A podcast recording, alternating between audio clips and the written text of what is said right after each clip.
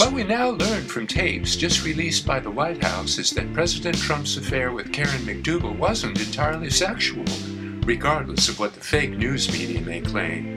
It was in larger part about the attractive couple's joint interest in the well being of others.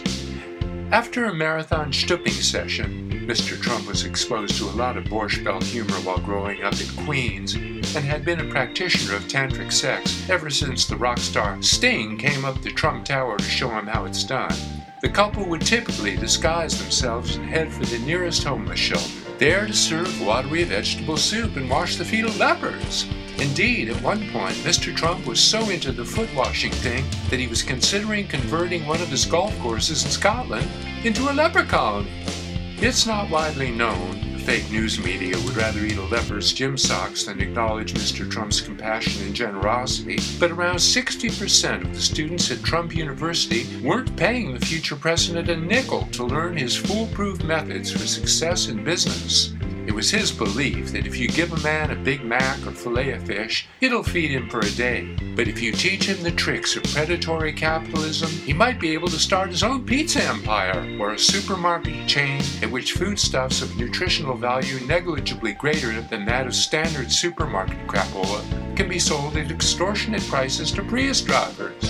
Once having served the soup and washed the tootsies, the attractive, disguised couple would hurry over to the nearest children's hospital and read stories about bunnies and butterflies to ailing tots until some officious Aunt Lydia type nurse gruffly informed them that visiting hours were over.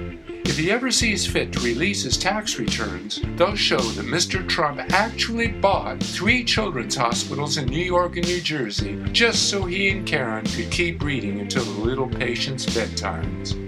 When, by the grace of God, both the homeless shelters and juvenile oncology wards were deserted. Mr. Trump and Ms. McDougal would deliver meals on wheels to lonely shut-ins. One of them, Mrs. Judith, name withheld at her request of Jackson Heights, Queens, has revealed that, unlike other deliverers, Mr. Trump and Miss McDougal would insist on staying with her and chatting while she ate the meal they brought her and then tidy up the kitchen and bathroom, do her laundry, and pay her grandchildren's college expenses. She tells us, when they finally had to leave, Mr. Trump would kiss me tenderly on the top of my head and say, Thank you for having spent time with us. That was the thing about him. Other deliverers would dash in and dash out. Mr. Trump and that bimbo, whatever her name was, always made me feel so special. On the way back to Ms. McDougal's for more stooping, Mr. Trump in his limousine would check a special smartphone app he'd had made to alert him to anyone needing a kidney or cornea. While others might give you the proverbial shirt off their back, Mr. Trump would have eagerly given someone the kidney out of his had not Ms. McDougal dissuaded him. It was apparently her fear that Melania might see the scar on his lower back and inferred that something had been going on behind hers. America's favorite elderly